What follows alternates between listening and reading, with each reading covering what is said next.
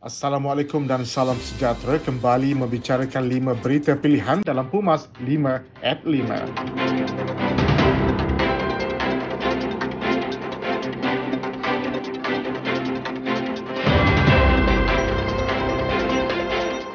Presiden AMNO, Datuk Seri Dr. Ahmad Zaid Hamidi mengajak rakyat untuk sama-sama menjaga diri dan mengambil peduli masyarakat sekeliling serta senario semasa negara yang berdepan pandemik COVID-19.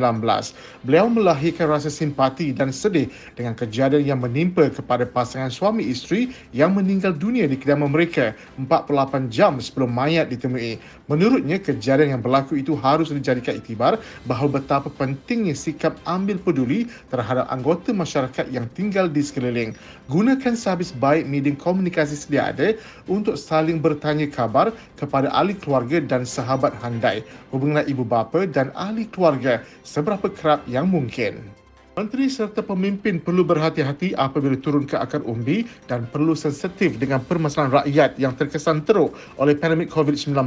Ahli Majlis Kerja Tertinggi AMNO Datuk Dr. Puan Azhar Kashi berkata, rakyat melihat apa yang berlaku dan menilai mana pemimpin yang ori dengan pemimpin yang hanya sekadar berlakon apabila turun berjumpa rakyat. Ketika ini, rakyat beremosi, marah dan kecewa. Menteri perlu berhati-hati, jangan suka-suka ke tempat awam untuk tunjuk prihatin. Rakyat tahu menilai pemimpin ori yang berjiwa rakyat. Menurutnya, menteri atau pemimpin perlu cakna dengan apa yang berlaku di akar umbi dan jangan sampai perkara yang tidak diingini berlaku seperti kejadian yang menimpa kepada pemimpin di luar negara. Pemuda Barisan Nasional akan terus menjadi jurubicara dan membawa suara rakyat kepada kepimpinan negara. Pengurusi Pemuda Barisan Nasional, Datuk Dr. Ashraf Wajidi Dusuki berkata, beberapa perkara melibatkan kepentingan rakyat serta masyarakat telah dimaklumkan kepada menteri-menteri terbabit.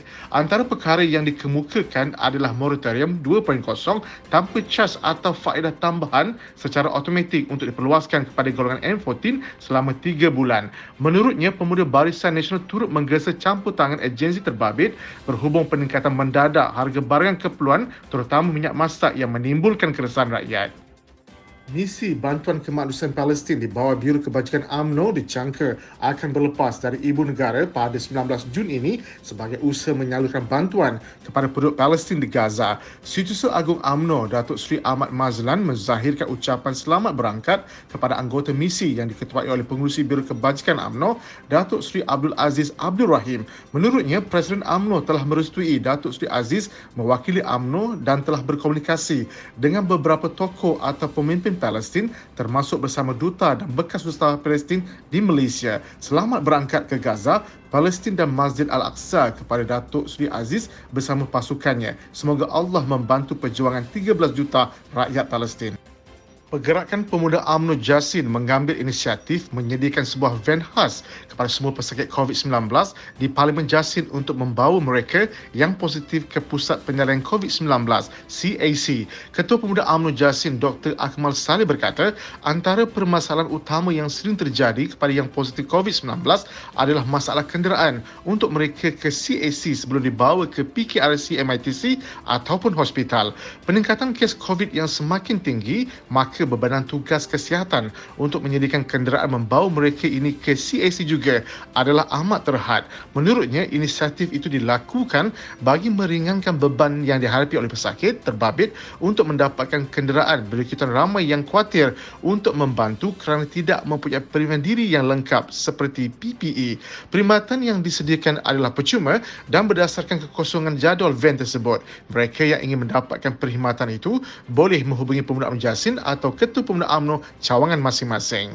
Sekian daripada saya Muhammad Saiful Muhammad Zahak. Kekal di rumah, stay at home untuk memutuskan jaringan COVID-19. Jangan lupa temu janji kita Isnin hingga Jumaat jam 5 petang 5 berita pilihan hanya di 5 at 5. Assalamualaikum dan salam muafakat nasional.